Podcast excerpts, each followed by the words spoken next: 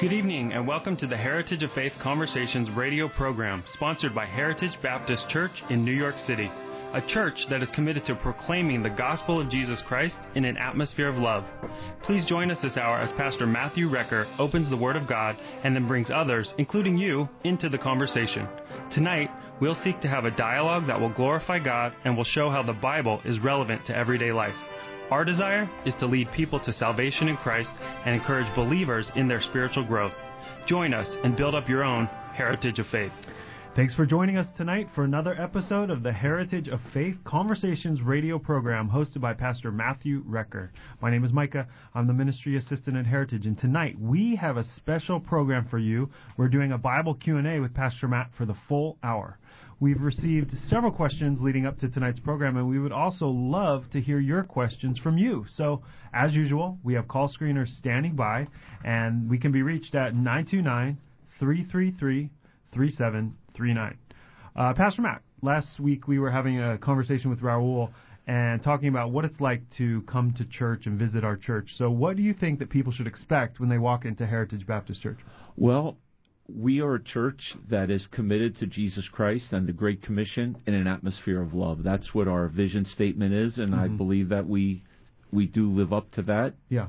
Fairly well, although mm-hmm. you know we we have failings, but we our focus is Jesus Christ, the Word of God, and fulfilling the Great Commission. I believe we have a great family atmosphere mm-hmm. in our church. Mm-hmm. I believe we're generally friendly. Yeah. I, I believe that we we seek to worship God w- with conservative music, mm. so they should not expect like contemporary, mm-hmm. a real strong, like rockish kind of a of a of a worship service, right? Mm-hmm. right?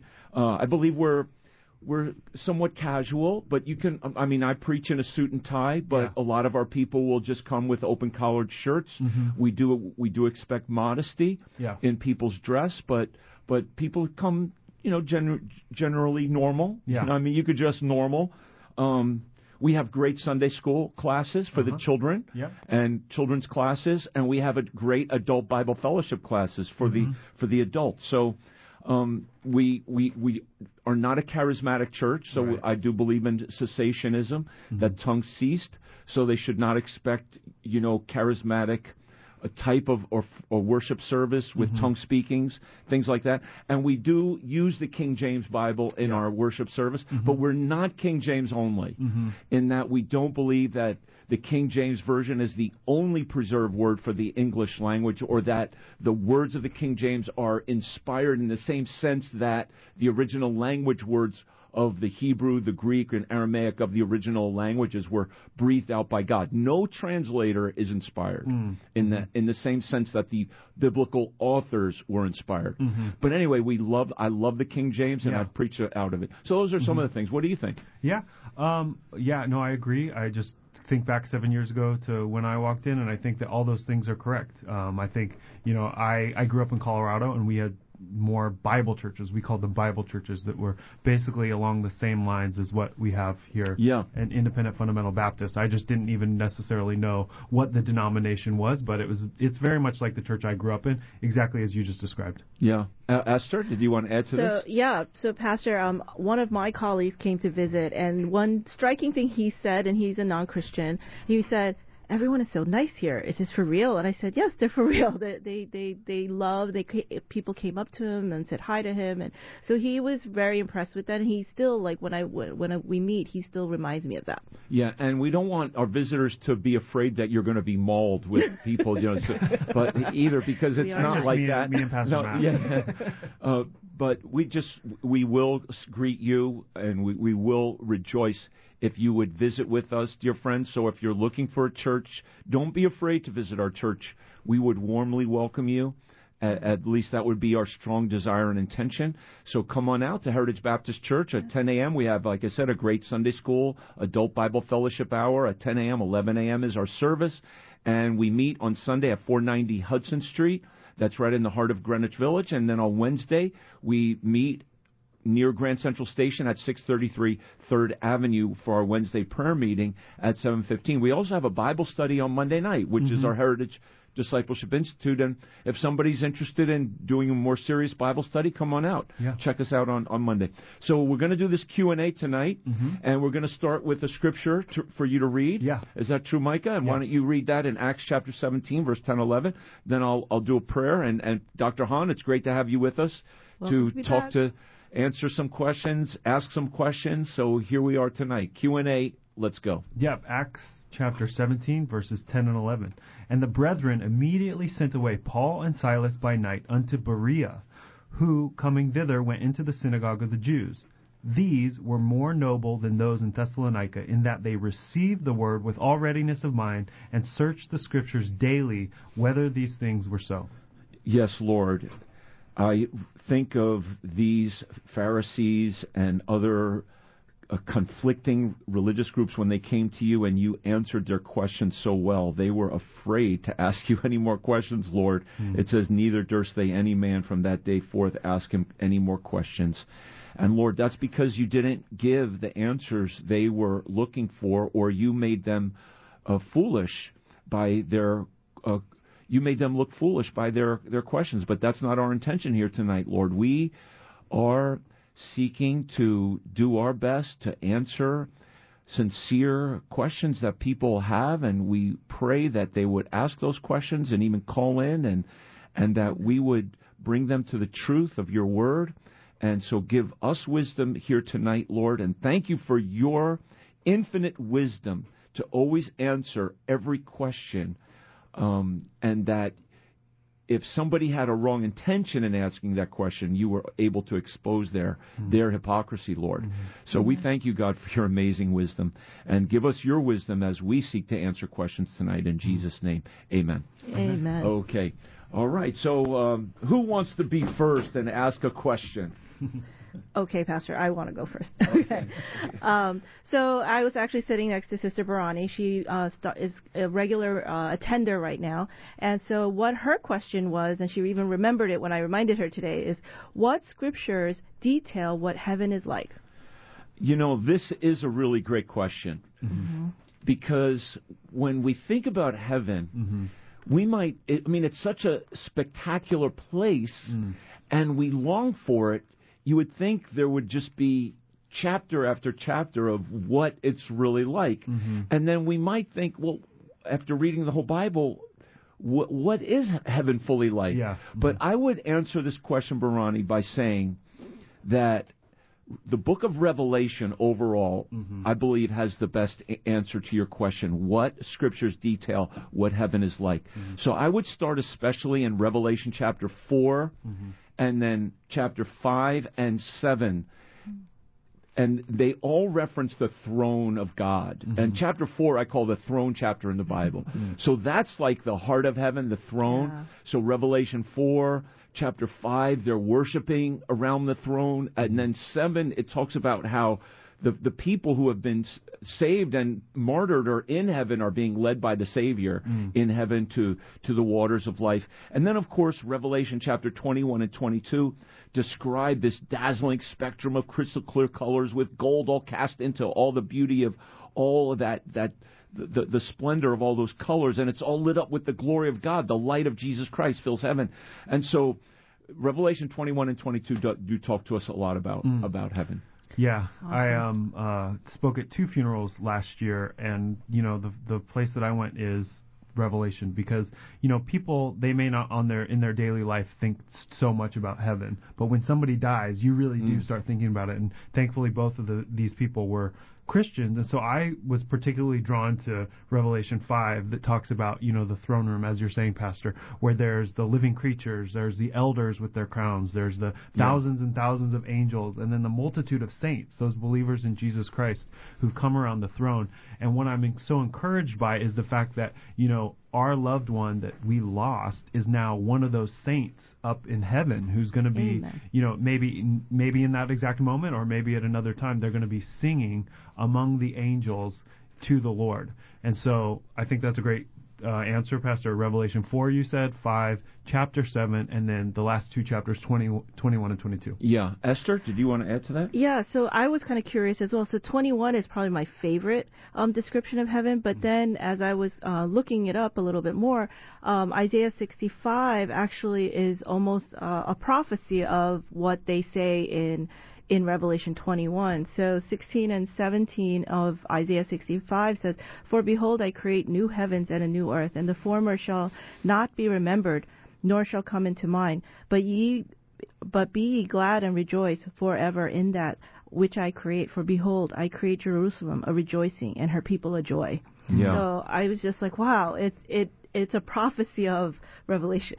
Yes, yes. So. And, and, you know, let me just just for a moment, just for Barani, when you read Revelation 21 and 22, though, and you read about the city, and it has space, it has mass filled with God's glory, it has gates, walls, foundations, it has rivers, it has fruit. It has feasting. There's the marriage supper of the Lamb. Actually, that's in chapter 19. Mm-hmm. It has multitudes and multitudes of people. That's Revelation 7. Mm-hmm. It has all the nations, all the c- cultures, all the languages. So there's going to be mm-hmm. all of this in heaven, mm-hmm. you know, and it's going to be we're going to be before the throne of God. There's going to be rejoicing, singing, and so I believe all this is going to fill heaven. Mm-hmm. And so, and the Lord said He was going to prepare a place for us, so we could expect that place to have walls, foundations, gates. You know, I mean, all the building materials where that that are centered in Jerusalem, but throughout heaven. I mean, th- mm. there's building materials. Yeah. So look at all the buildings. Look at the be- beautiful buildings man can build here. Just mm-hmm. imagine the buildings that are going to be in heaven. And then just lastly, there's also a lot of verses like random verses. For example, Jesus said in in heaven there will there will not be mar- people will not be marrying or given in marriage. Uh-huh. So that told us something about heaven. Yeah. Mhm. Or you know, in in Luke chapter 15, the parable of the lost things, he says there's joy in heaven over one soul that repents. So there's going to be joy. Mm. Yeah. You know, I mean, extreme joy, fullness of joy Yes. Yeah. in heaven. So there. Are, uh, uh, there are little messages about heaven, Yeah. even as you referenced the Isaiah passage, Dr. Hahn, throughout the Bible. Good. So beautiful. Okay, so let's um, go the opposite direction now for a question from Tito. So the Bible teaches degrees of punishment in Luke 12:47, Mark 6:11, Matthew 11:22.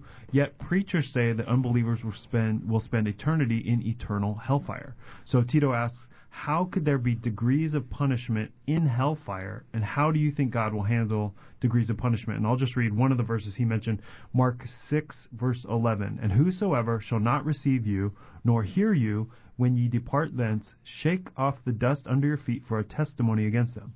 Verily I say unto you, it shall be more tolerable for Sodom and Gomorrah in the day of judgment than for that city.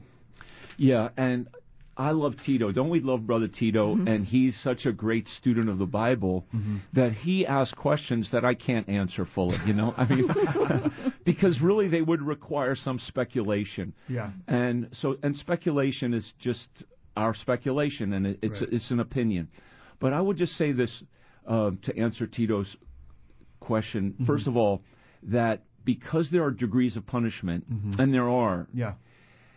And although we might not be able to exactly answer mm-hmm. how that degree of punishment can work out mm-hmm. when there's such a thing as hellfire, so I think mm-hmm. what he really wants to know if there's hellfire, Right. how can there be degrees of of fire? You know, I mean, it, Yeah. it seems like fire's in one degree. Right. I mean, Yeah. um, so, but that that seeming difficulty in our mind does not mean that hell is not a literal place, or even that the fire is not literal in hell. Mm-hmm. Hell is a literal place of everlasting punishment upon the wicked who do not believe on the Lord Jesus Christ. Hell is consistent with God's character because not only is He love, but He's just and holy, and God loves His holiness and will not allow sin into heaven. So this matter of degrees of punishment. So Jesus expressed it in a few different ways. First of all, in, in the in what I call the many stripe verses. Mm. So if you could get Luke chapter 12, Okay. verse 47 and 48, Mike, if you could read that. And if anyone else wants to give us a call and call in with a question, you may certainly do that at 929 333 3739. Or if you just want to get some prayer, my wife is here tonight, along with a wonderful Christian sister in our church. Angelica, if you'd like to pray with either Debbie or Angelica, give us a call right now at 929 333 3739. So you have these many stripe verses. Could you read that, please? Yeah, sure. Luke 12, 47 and 48. And that servant which knew his Lord's will, and prepared not himself, neither did according to his will, shall be beaten with many stripes. But he that knew not, and did commit things worthy of stripes, shall be beaten with few stripes. For unto whomsoever much is given, of whom shall be much required. And to whom men have committed much, of him they will ask much more. Okay, so there's these many stripes and few stripes, punishment based on the knowledge, more punishment given to those who had greater knowledge. Mm-hmm. Dr. Hahn, could you get the verse, and why don't we read also the one of the more tolerable, ver- well, I guess we read that in, in Mark 6. So there are these more tolerable verses that are in Matthew 10, verse 14 and 15, and also twice in Matthew, Matthew 11, 22 to 24, as well as Mark chapter 6, verse 11. But let's also read Mark chapter 12. Dr. Hahn, could you get Mark chapter 12, verse 40, and maybe read that? And while you're turning there, I'll just say this about like degrees of punishment that the concept of punishment and greater punishment is common in, in our jurisprudence system. I mean, mass murderers get greater punishment than thieves. But that doesn't re- uh, negate the reality of just judgment. And so we do believe that God is just. The judge of all the earth will do right. And so some will get many stripes, some fewer. And even judgment will be more tolerable for some than for others. And Dr. Hahn, that verse in Mark 12, verse 40, Mark 12, verse 40 says, Which devour wi- widows' houses, and for a pretense make long prayers. These, sh- these shall receive greater damnation. Okay, so greater damnation. Right. So it's expressed in that sense of greater damnation. And and and uh, brother Tito, I can't fully answer. And I did look at a few commentaries, and no one even tried to answer. But everyone was convinced, as I am, that there are degrees of punishment. How that exactly works out, it's it's really just only speculation. But I, I will say this, and I think you have an answer as well, Micah, that when you turn your oven on, there are degrees of heat in your mm-hmm. oven, Yeah. even though it's flame by fire. So if we could figure that out, God is able to figure out degrees of punishment in a way that is consistent with His justice. Mm. Yeah, no, I was just going to say that, you know, one of the great works of literature covers exactly this topic. It's Dante's Divine Comedy. It's often referred to as Dante's Inferno, which is an epic poem where the author describes nine circles of hell, each with a greater level of punishment than the one before. It is fictional, um, but it surely indicates this mystery that humans are interested, you know, humans with some biblical knowledge, they're interested in these degrees of punishment. Um, and interestingly, in the poem, the final level of hell is actually frozen ice. Oh, and wow. so the people at the lowest level of hell are actually frozen in ice for eternity. So it is Wow. it is completely speculation. I um, agree with you, Pastor, that you know we can only speculate as to the degrees of hell, but I do think that the Bible is clear, as Tito pointed out and as you pointed out, that there are degrees of punishment similar to our system here on earth. Yeah, and, and I will just say this also, just kind of like on the other, the way of thinking, there's degrees of punishment in hell, but there's also going to be degrees of reward Right. in mm-hmm. heaven. And so there's going to be crowns, and probably some will get fewer, and others will get greater. And there's going to be almost a, a different capacity for the fullness of joy in heaven. Hmm. Those who were more dedicated and more surrendered and more full of the Spirit and obedient to God and made greater sacrifices here on earth will get greater crowns for the Lord uh, before Him. And I believe, and I can't fully understand this, but oh, somebody described it as like a, di- a different size container. You know, like a, a gallon container could be full, and a and a cup could be full. The cup is smaller than the gallon, but they're both full. So in heaven, everybody will be full, but the, the, the, the size of that fullness, I believe there will be difference, you know? So, and, and so I think we are challenged to uh, love and live for the Lord with all our hearts. Yeah. And Pastor, we do have a caller. Yeah. Um, let's go to Freddie on line one. Freddie, are you there? You're live with us on Heritage of Faith Conversations. Yes, I am here. Good to hear Um, from you. My question, my question is, when you read First and Second Samuel and, and Kings, I mean, King David was a warrior. I, wonder how could, how it is God said King David was a man of his own heart. Hmm. Yeah. Okay, I, and I, I believe I have the, a good answer to that because I also wondered, you know, how could David be called a man after God's own heart when, you know, he committed adultery and, and murder and things like that? And you know what it really gets down to, I believe, Freddie? It gets down to worship. Saul sinned most greatly in the issue of sacrifice. Hmm. He offered sacrifices uh, himself mm-hmm. as as a priest. Mm-hmm. And if you read the book of Deuteronomy and just look at how many times it says in the book of Deut- Deuteronomy, when you go into that land of promise, you're going to find a place where my name will be established. And and so uh, for example, in Deuteronomy chapter 26, I think this is one of the verses. He says, You shall go to the place which the Lord thy God shall choose to place his name there. So Saul was the first king of Israel and made no attempt to find that place to establish the worship of God and to exalt the name of God. When you look at David, the first thing he did and what was in his heart was always to establish that place. Hmm. And it was David who established Jerusalem as the city where the name of God would be exalted and lifted up for the world to see hmm. so that he would be glorified. So, in spite of David's sins, David sought that place which was God's heart. Mm-hmm. Mm-hmm. God's heart was that place be found in Jerusalem when they got into the or wherever in the land. They mm. didn't God never told them where in the land. Mm. So it's very interesting, but David sought and found that place mm. that was in God's heart. Amen. And that's why he's a man after God's heart, because of worship. So, Freddie, all of us have sinned. All of us have done things very shameful. But worship God in spirit and truth. Worship God in the name of Jesus Christ. Worship God one way and not the the the the, the many different ways that, that Saul or you know setting up altars all over the land. You know, there's mm-hmm. one place of worship, one way of worship, one way to get to God through Jesus Christ. Amen. Amen. Thanks, Okay, Pastor. Thank you. Thank you, Okay, Freddie, Freddie. for the question. Thanks. That's a great. That's a really good question, Yes. and Yeah. that's my answer for that. You know. Pastor, we have young people at our church who really love the Bible and really ask deep questions. So this is one of our elementary school um, uh, young girls, and her name is Inotando, and she asks you, um, why did God create Satan if he is all knowing? It's a very deep question. This is an awesome question, Eno. So I'm going to give. I'm going to start with a with a word, and I I think I'm going to teach you a word. Maybe you know this word, but it's called theodicy. Hmm. T H E O D I C Y. Theodicy is a compound word, God uh-huh. and justice or hmm. judgment.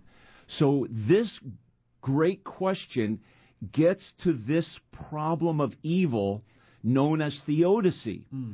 And theodicy is defending God's justice or his righteousness while there's evil in the world.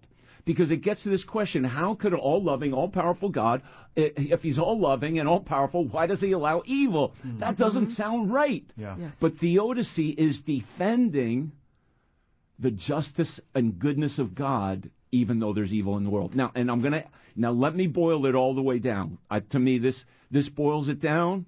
There's there's a lot that could be said about this, and volumes of books hmm. have been written about it. But this boils it down. Did God do right in creating anything, man or angel, with a free will? Hmm. Did God do right? Was that right of God? Mm-hmm.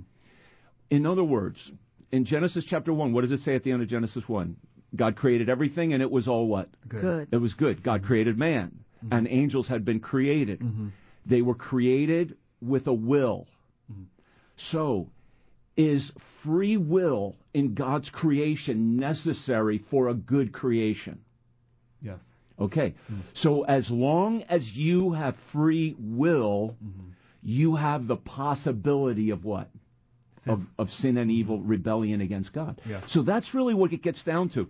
So that I believe is the best answer to that question as mm-hmm. I as I tried to figure this out mm-hmm. is should God have created angels and man with free will? I say yes because if he didn't, we wouldn't be here as we are. Yeah. We wouldn't have freedom to think. Yeah. You know, without free will, you, you wouldn't have the freedom to think. Yeah. You wouldn't have the freedom to to do what you, you know to create, to mm-hmm. to discover, to enjoy life, to To to, love. to, to yeah to to love.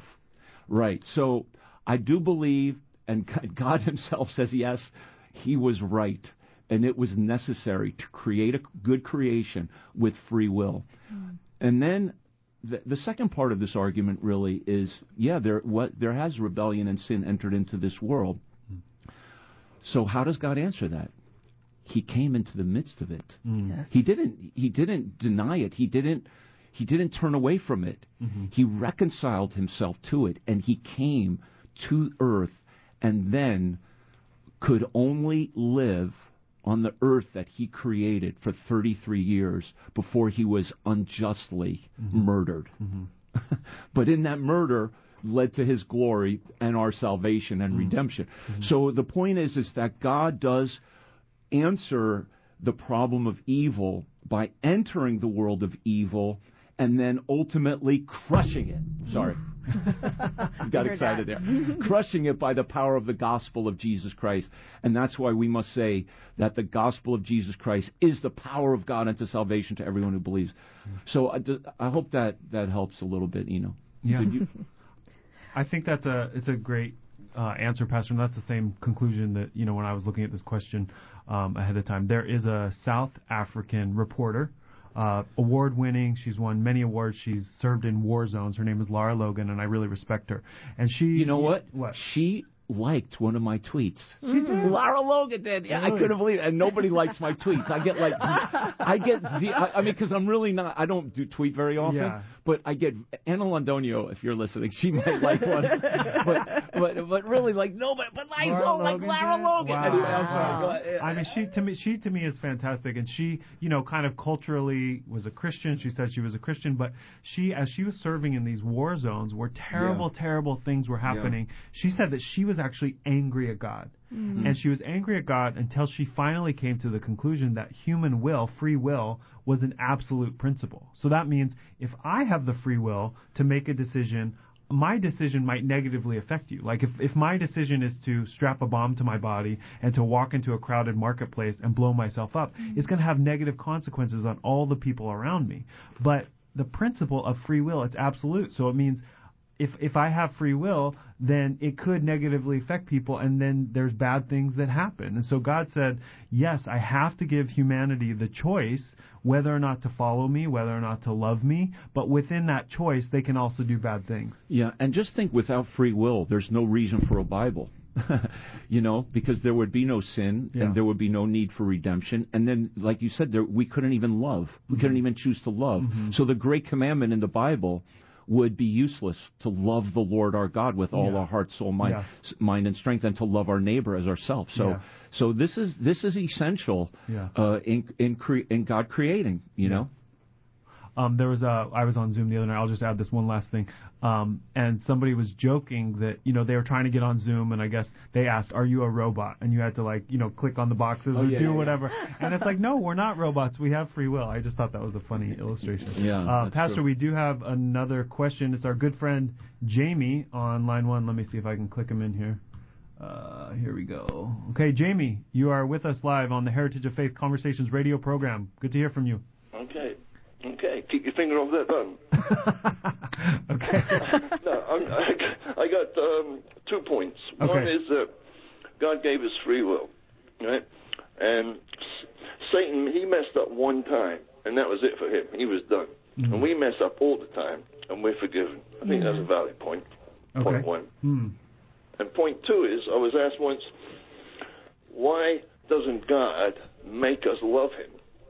And I said, that's not love. You know, if you make someone love you, that's not love. Mm-hmm. Right. God didn't make robots. He made man. and he made man and in making man he gives man a command commands he did from the very beginning you shall not eat of that tree of the knowledge of good and evil i mean so god gives man commands and then man has a will to either obey or to disobey and man chose that that that disobedience Um, you know that that really you do bring up an interesting question about in that, that barrel. you bring up an interesting question about Satan that you know he did not have an opportunity for for redemption. Mm. And that's true that angels do not have any opportunity for redemption. God does not choose to, when angels rebel against him mm. to redeem them. But he does man. And so that should humble us even more Yeah. Yes. to turn to the Lord mm-hmm. and to think that angels can't don't have that second chance, but He does give man that second chance in love and grace. So take it, dear friends, if you're not sure, sure you're saved, or if you're not born again, or if you're living in rebellion against God. Take the the opportunity of a second chance and turn to Jesus and ask the Lord to save you and redeem you and forgive you and give you eternal life through His Son. Amen. Jamie, thanks so much for the call. Yeah, thanks, Jamie. As always. Okay, Pastor, I have a question. Okay, so a few days ago we had Ash Wednesday. Some observe it. There were people walking all over our city with ash crosses on their foreheads. Um, and I wondered, you know, why don't we as Baptists observe Lent? Okay. Is this my opportunity to make friends or enemies? So why don't we observe Lent? Okay, so Lent is a ritual observed actually by various branches of Christianity. I mean, Yeah. I went online and looked a little. There's some Baptist churches that that do Lent and mm. things, okay. which I don't believe is is proper. Mm. But it's been popularized most notably by the Roman Catholic Church. So Lent begins on Ash Wednesday and extends for 40 days. And so during this time, the Catholic is to practice voluntary self denial, fasting, and almsgiving. And so, first of all, you know what I would have liked to do on Ash Wednesday? Going up to everybody, say, with ashes on their forehead, Are you fasting today? are you going to be fasting during this next 40 days? Or are you just getting that, you know, just for, for show? But nevertheless. Making friends. Um, now, the Catholic Catechism states the biblical reason for keeping Lent is because it unites the church to the mystery of Jesus in the desert during his d- during his trial that led to his temptation mm-hmm. for 40 days. Yeah. So that's why they say it's that 40 days. But there's a number of reasons. I'm going to give three, and I'll try to summarize them quickly Okay. three reasons why we should not observe Lent. One, the Roman Catholics essentially keep Lent to gain the forgiveness of sins. Because basically, Romanism, Roman Catholicism teaches that we're, we're, we must, a, a person must continually good works in order to work for their salvation. Mm-hmm. That's what Catholic, that's what they, they, they believe. Right. And so Lent is a part of them working for, for their salvation, to contribute for the forgiveness of sins. So that is wrong. That's why we should not keep Lent because many people keep Lent in order to gain the forgiveness of sins or to work for their salvation. And it's clear that Jesus Christ is completely sufficient to save us from our sins apart from a single work that we do. And Paul preached that by him all that believe are justified from all things from which you could not be justified by the law of Moses. So I love that. So by Jesus Christ, He forgives us of everything. We don't have to work. For, We do not work for our salvation. Jesus did the work. Amen. Uh, Do, do, do you want to make a comment? one. That's, That's one. good. Um, so Okay. um, is that okay? No, yeah, it's good. No, I'm okay. keeping track Okay, okay That number was two.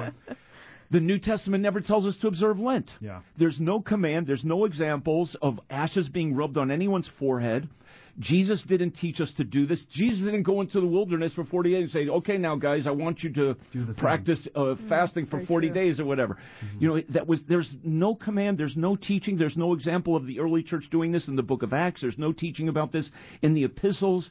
There's nothing. We abide in Jesus by his by his word abiding in us, not by keep not by doing Lent for 40 days. Mm-hmm. And the third thing is really various aspects of Lent have connections to ancient pagan mystery religions. Mm. So I really believe this is this is my understanding Yeah. is that Lent infiltrated the established church through paganism mm-hmm. because it was actually a part of ancient pagan practices going all the way back to Babylon. So, for instance, Lent is preceded by a, a festival of Mardi Gras. Now, what's Christian about Mardi Gras? Nothing. Okay, yeah. Mm-hmm. it is really a, a festival of decadence where people just go hog wild. Okay, yeah, you just do all these wicked, immoral sins, Yeah. and then for forty days be a good boy Yeah. Mm-hmm. or girl. You know that that's ridiculous. That is that's out of paganism.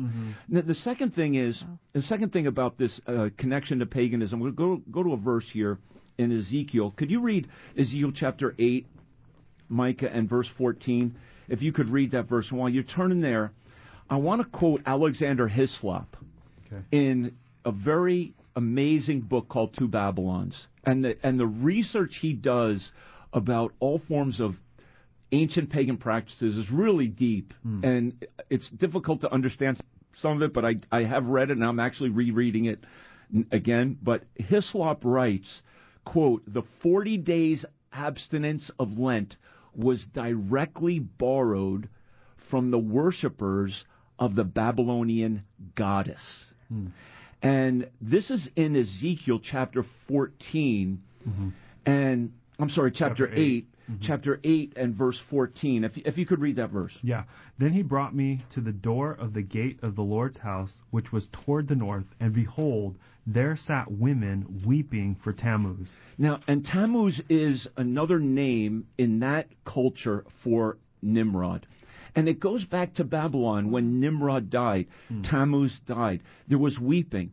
And throughout ancient cultures, there are images of a woman with a child. Mm-hmm. And of course, Christianity took these pagan images of woman with child and made the woman who? Mary. Mm-hmm. and the child Jesus. Mm-hmm. But in ancient pagan Babylon, in ancient pagan Rome, they had in, in Egypt, Egypt. and, and mm-hmm. all of these different cultures, they had woman with child, and it was the the woman was the queen of heaven. Yeah. Jeremiah chapter seven talks about the queen of he- that that the queen the worship of the queen of heaven was infiltrating the temple of Jerusalem, and here the weeping of Tammuz. So, and what's also interesting about this and it says again in that verse, uh, uh, image of jealousy. No, it says it's. Oh no, it's, it talks about the door of the gate. He brought me to the door of the gate. Okay, so look at verse three.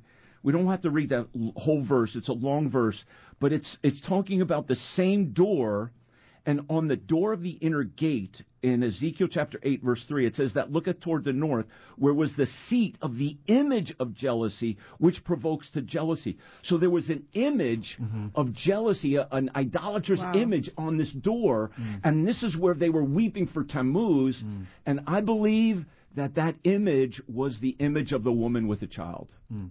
which had infiltrated the, the Solomon's temple. Mm-hmm. And Lent is a way that pagan practices infiltrate a so-called Christian church. And then another thing, just think about this: Lent is 40 days before what? What religious holiday? Easter. Easter. Easter. Mm-hmm. And what is the what is Easter? I- Is Easter Easter, Easter. Easter in its name? Just Yeah. just the name. Yeah. Is it about Jesus or is it about Mary? Ishtar. Yeah. It's about it's Uh-huh. about Mary, Yeah. and it's about eggs, which is about fertility. Fertility, You mhm. know, and so it's all it's as a it's a it's a forms of paganism. That's why Yeah. we don't like that word Easter. We don't use Yeah. it at least in our church.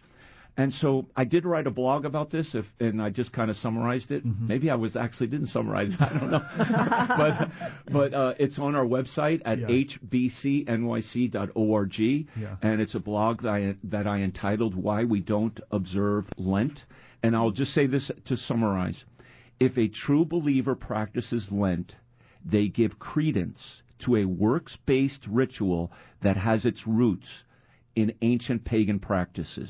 Hmm. So why would a true Christian want to do do that? Mm-hmm. Why would a true Christian want to give credibility to a works-based ritual that gives credibility to ancient paganism? Hmm. We have believed on Jesus Christ that we might be justified by the faith of Christ, not by the works of the law. Galatians chapter 2, verse 16.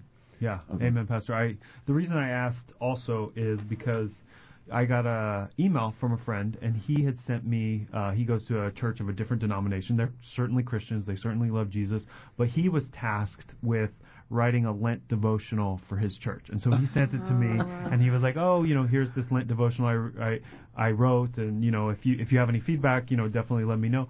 And you know, for me, I think I come from the church that I went to before in New York City. You know, there was a certain amount of liturgy. You know, there you would you would uh, recite the Apostles' Creed, you would do certain things, and for me. I sort of recoil a little bit when it comes to liturgy and these sort of like traditions of the church. Um, and I did know that there was some roots in paganism, but I had never looked into Lent specifically like that. So I really appreciate that answer. Yeah, mm-hmm. yeah. And and Ishtar, by the way, is is where we get our word Easter from, and it's mm-hmm. the woman with the sun. You know, Ish, Ishtar. You Yeah. know, mm-hmm. so I mean, it's it's not Christian. Mm. D- r- Resurrection Day is about Jesus and His resurrection from the dead. Why do we why do we want to cover up the truth of the resurrection with pagan terminology? Uh, and it, you know, so I, and and I have friends actually other you know in churches that I love and I respect that use the the word Easter. You know, Yeah. I just don't like it. okay. Okay. Thanks, Pastor. So different. We're going to go in different direction, Pastor. Um, we live in this diversity, a lot of different churches. Is speaking in tongues essential to being filled with the Holy Spirit? And are tongues being spoken today in the same way as they were in the New Testament times? Oh, I get to make more friends. yes.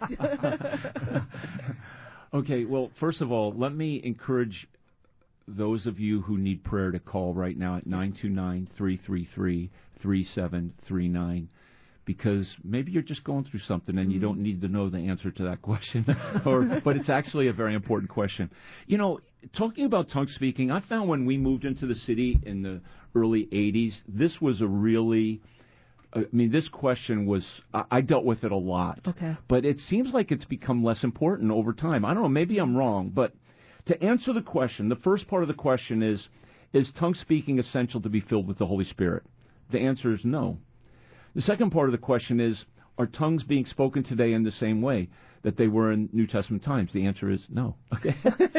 so, so that answers the question. But the reason I say no to both of these questions, Dr. Hahn, is that okay, the signature doctrine of the Pentecostal charismatic movement mm. is that tongue speaking is the evidence mm-hmm. of being filled with the Spirit. Mm-hmm. So that's what Pentecostals believe, and that's why we're not a Pentecostal church, because I do not believe the Bible teaches that you must speak in tongues mm-hmm. in order to demonstrate that you have the fullness of the Holy Spirit. And there's a very simple verse that really just shoots that down entirely mm. in 1 Corinthians and chapter number 12 when Paul is is asking does everyone do this and does everyone do that? And he says in verse number 29 of 1 Corinthians chapter 12, 1 Corinthians 12 verse 29, are all apostles, are all prophets, are all teachers, um, are all workers of miracles, have all the gifts of healing. And what's the what's the answer to all No. these? No, No. right? I mean, Yeah, that's the answer. Do all have the, the gifts of healing? So to say that you you have to heal in order to demonstrate the power of the Holy Spirit. No, I mean, who would teach that? Nobody Yeah. would teach that. Mm-hmm. But it says, "Do all speak with tongues?" But some actually then take that and say you have to speak in tongues to be filled with the Spirit. When the the clear answer to that question is Yeah, no. is no. So here, reading of it. Mm. and here's the thing. Here's my understanding about spiritual gifts. Mm. No single gift is given to every member of the church. Mm-hmm. Because if every if every member of the church had the same gift, which is what really Pentecostalism demands mm-hmm. of its members mm-hmm. to speak in tongues to demonstrate the fullness of the Holy Spirit, then all the body would be like what? What did Paul say? If if everybody had the same spiritual gift, the whole body would be The same member. yeah, it would be like an eye. It would be like now if an eye The tongue or a tongue. if an eye starts rolling down the street toward you, what are you going to do? You're going to like run, you know. But but that's what a church is like, where everybody's doing the same Same thing. same mm-hmm. thing. It's it's frightening and it's grotesque. You know, it's not. There's no balance to it. So no single gift is given to every member. There's diversity in the body. Mm-hmm. You know, eyes in proportion are beautiful, mm-hmm. right? Then I c we can also say no single Christian receives every gift. Mm-hmm. Yeah. Now, I know I'm getting off the answer a little bit, but no no Christian is going to say I have every gift because if if a Christian could do everything, Yeah. he wouldn't want. Need to be a member of the body. he Yeah. wouldn't need, Yeah. he wouldn't need anybody else. He's like, I, I'm good, man. Just leave me alone. I'm Yeah. the church, you know. Yeah. So, so that that's the first part. The second part, and I'll just say this a little quicker, I think, but the second part of your question is: Are tongues speaking? Are tongues being spoken in the same way that they were in New Testament times? And I, I think here the answer is in 1 Corinthians chapter 14, Mm-hmm. Dr. Hahn. And what was going on in Acts chapter 2 and Acts chapter 10 when Peter went to Cornelius, Acts chapter 19 when Paul was in Ephesus. Those are the three clear examples of tongue speaking in the book of Acts. Is actual languages were being spoken. Mm-hmm. Mm. Now, Paul or the, the translators put the word unknown tongues mm-hmm. in our in the King James text, unknown to the person speaking, mm-hmm. but it was an actual language. Mm-hmm. So, and, and I think the word tongue even like throws people off, like an unknown tongue. Like, what's a tongue? But a mm-hmm. tongue is a language. Language, uh-huh. That's all it is. It's a language. Yeah. But it was unknown to the person speaking it, but it was miraculously given. A person was miraculously given that ability to speak a language that they that they had never studied. That makes it a miracle. Yeah. Yes. Okay, so it's not babbling. It's not putting few non-syllabic uh, syllables together and mm-hmm. then just repeating them over and over, twirling around and going into a dervish and, and falling on the on the ground, mm-hmm. you know, in, in some kind of an emotional experience. Mm-hmm. But as far as tongues, why I would say it's not being spoken of today, in 1 Corinthians 14, he says in verse 21, with men of other tongues and other lips will I speak unto this people, yet for all that they will not hear me, saith the Lord. That this people there is Israel. If you go back to the law, and it was a sign of judgment that was coming, Israel was going to hear the languages of invading nations in the book of Deuteronomy, in the law of chapter 28 and that was a sign that, that they had been in sin. So tongues was really a sign of a coming judgment. Israel had rejected Christ, they had rejected the Holy Spirit, and God was sending Israel a judgment, which He did in AD 70, and the temple was destroyed to this day. Temple worship has not been revived there in Jerusalem. So tongues was assigned to Israel. Each time tongues was spoken, Acts 2, 10, 19, Jewish people were present. Tongues was assigned to unbelieving Israel. Tongues was an actual language. And if you go down in the text, and this is so simple here, in verse 27, Micah, could you read um, verse 27 Yeah, and 28? If any man speak in an unknown tongue, let it be by two, no, uh, sorry, or at the most by three, and that of course, and let one interpret. But if there be no interpreter, let him keep silence in the church, and let him speak to himself and to God. Okay, so if a person speaks in this language, how many were to speak? Two or maybe three. Okay, now in many Pentecostal churches, how many people are speaking in tongues at once? Many. Many. So it, it, that says two or three. Right. Then it says, and that by course. So what does that mean? That means In order. yeah, one Yeah. and one at a time. a time. It's like when somebody gives them a sermon. There's not somebody else preaching at the same Right. time. Right. I mean, uh, it's in order. So how many times have in charismatic speaking churches have people just speaking in tongues all at the same time, like everybody worshiping, so to speak, speaking in uh, emotional frenzy, right? And- Yeah, all the time. uh, uh, all that- at once. Yeah, all all at once. So that goes against that clearly. And then it says, "Let one interpret." Mm-hmm. So one person has to interpret mm-hmm. the the. How many people have spoken in tongues all at the same time and it wasn't interpreted? Right. So that breaks that. Mm-hmm. And then it says, if there's no interpreter, let him keep silent. Yeah. And and and then all of the tongue speaking in this chapter, it's not about somebody's per- personal private prayer life. It says let him keep silence in the church. Mm-hmm. And if there's no interpreter, let him just talk to himself, mm-hmm. not talk out loud at all. Mm-hmm. So it's not talking about private tongues, it's talking about public Right. speakings. And so what's going on today is not what was going on in the New Testament. And Pastor, if we go to verse 23 above that, it describes, you know, what I've experienced when I've been in churches like this. It says, If therefore the whole church be come together in one place and all speak with tongues, and there come in those that are unlearned or unbelievers, will they not say that ye are mad? So in other words, there is a certain chaotic element uh, I'm not going to say in every Pentecostal church, but certainly in some that I've been to, there is this chaos where if you didn't know anything about the Bible and anything about church and you walked in, you'd be like, this is crazy. And so I think, you know, when I was thinking about this question too, I would point to the same, you know, in 1 Corinthians 14, where if if they're not doing it specifically according to what Paul lays out here, then they're doing it unbiblically. And I can tell you, I've never seen it done in this way. So mm-hmm. if if you have questions about it and you go to a church where they're speaking in tongues, ask yourself, are they doing it exactly as Paul laid out? And if they're not, that's actually all the answer you need as far as it's unbiblical. Mm-hmm. And there's no gift of putting together non-syllabic sounds. You know, I mean, anybody could put together syllables. Hola, gola, wima. Mm-hmm. Okay, and then say that over and over again, and then, like Joyce Meyer says, add a few more uh, uh, to it. And there's nothing. There's nothing miraculous at all about that. It, it's just anybody could do it, and it's actually pagan practice. And Jesus said, not to um, what he, he he said in in Matthew chapter six, not to give yourself over to, and I'm getting um, vain repetitions. Matthew chapter six verse seven. When you pray, use not that. That would be vain repetition because it would not mean anything to me or anyone else. You know, and I, I read a book years ago. I forget what book it was, but it was it was there was two two guys and they were at a charismatic uh, school.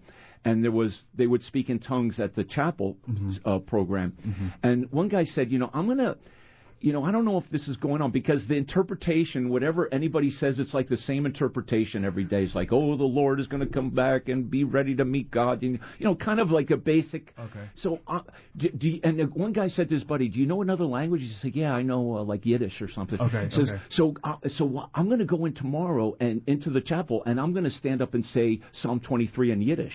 Okay. And I'm going to see if they interpret when I say Psalm 23 in Yiddish. Are they going to actually say? Wow. Say Psalm 23. So that's what they did. Yeah. And it was like, oh, the Lord is going to come back. Be ready to meet Oh, God. wow. You know, it, was- you know. So I mean, it's just an emotional experience, I Mm-hmm. believe that, and you know what it is as well. And I say this in love to our dear Pentecostal friends Yeah. because I, I do believe there are many Pentecostal people that do really love the Yeah. Lord, Mhm. and we disagree on this point. Mm-hmm. But Pentecostals want what we want, and that's New Testament Christianity. Mm-hmm. And they read in the Bible that there was tongue speaking, so they want to do that. And I think that it's that sometimes we we try to fabricate and counterfeit the, the, the truth in order to have what we think is genuine Christianity. Mm. But I believe the fullness of the Spirit is evidenced by being a witness for Jesus Christ. Acts chapter 1, verse 8. The Holy Spirit will come upon you and ye shall be witnesses. That's what happened in Acts 2 on Pentecost. Mm-hmm. That's what happened in Acts 10 when Paul, Peter went to Cornelius. That's what happened in, in Acts 19 when Paul went to Ephesus, mm. is that the gospel was being preached. Yeah. You know, and that they were being witnesses for Jesus Christ. Mm. And that should be our desire. Good. Good. Okay, we might have one. I think time just for one more question. Um, okay, so Pastor, in Acts chapter 18, it says that Aquila and Priscilla taught Apollos. So the question is, what did they teach him? And I'll, I'll just go ahead and read these verses. So Acts chapter 18, 24 through 26. And a certain Jew named Apollos, born in Alexandria, an eloquent man and mighty in the scripture, came to Ephesus. And this man was instructed in the way of the Lord, and being fervent in the Spirit, he spake and taught diligently the things of the Lord, knowing only the baptism of John. And he began to speak boldly in the synagogue, whom, when Aquila and Priscilla had learned, they took him unto them and expounded unto him the way of God more perfectly. So the question is, what did Priscilla and Aquila teach Apollos? Yeah, so it says here that he was instructed in the way of the Lord, mm-hmm. and he taught diligently the things of the Lord. And I'm not sure who the Lord is there, whether it's talking about Jesus or just talking about God in, in general. Mm-hmm. It could be Jesus. He could have known about Jesus, but it says he knew only the baptism of John, mm-hmm. which is really interesting because John baptized with, and then his baptism was to set people to look for the coming of Jesus. Right. Mm-hmm. And John wasn't really sure that Jesus was the Lord. Remember, even when he was in prison, he was like, Are you the one who you should come? one? Mhm. Right? So the whole point of the baptism of John was that the coming of the Lord was right at the doorstep and be prepared and repent Repent, to look for the true Messiah. Mm-hmm. So Apollos was instructed and fervent. My understanding, this is my understanding, Yeah. in the Old Testament scripture, he saw in those scriptures the coming of the Lord, Mm-hmm. and and and now I will say this about John, and John was ahead of his time that he believed that the Lord would be a sacrifice for the sins of the world, Mm. which the Jewish people of his day did not believe that, right? But he he said, "Behold, the Lamb of God, God. Yeah. who takes away the, sin sin the the world. sin of the world." So. So Apollos was looking for a Messiah who would be a, a- the sacrifice for the sins of the world. Mm-hmm. So maybe he didn't fully understand the gospel and all that happened, and so he was baptizing people still not fully understanding that the Messiah had actually come. come, mm-hmm. and that the Holy Spirit had come. Yes. And he definitely didn't know about what happened on Pentecost. Mm-hmm. Right. He, And so he needed to be instructed that Jesus was the Messiah. He died on the cross. He rose again, and the Holy Spirit of God came in power on Pentecost, and that we don't need to look for the Lord to come Yeah. because he's already come. Mm. And then when we get baptized, we get baptized in the name of the Father, Son, and Holy Spirit, and we can have the fullness of the Holy Spirit in our lives now. Amen. What a Amen. great note to end on, Pastor. The Amen. Lord Jesus came, He died on the cross, and He rose again for us, and each one of us can accept Him because we have that free will. Amen. Well, thanks for having me here tonight to answer a few questions. Uh, I hope that was enlightening, and uh, we want to edify, we want to encourage. God bless you all. Amen. Thank you for tuning Bye. in to the Heritage of Faith Conversations radio program. To find out more about Heritage Baptist Church and our service times and locations, visit our website at hbcnyc.org. We stream multiple services online each week, including 11 a.m. Sunday mornings and 7:15 p.m. Wednesday nights. All are welcome, and you can find links to participate in our services on our website, hbcnyc.org. And join us again next Sunday at 6 p.m. for another Heritage of Faith conversation sponsored by Heritage Baptist Church. Until then, rejoice in the Lord.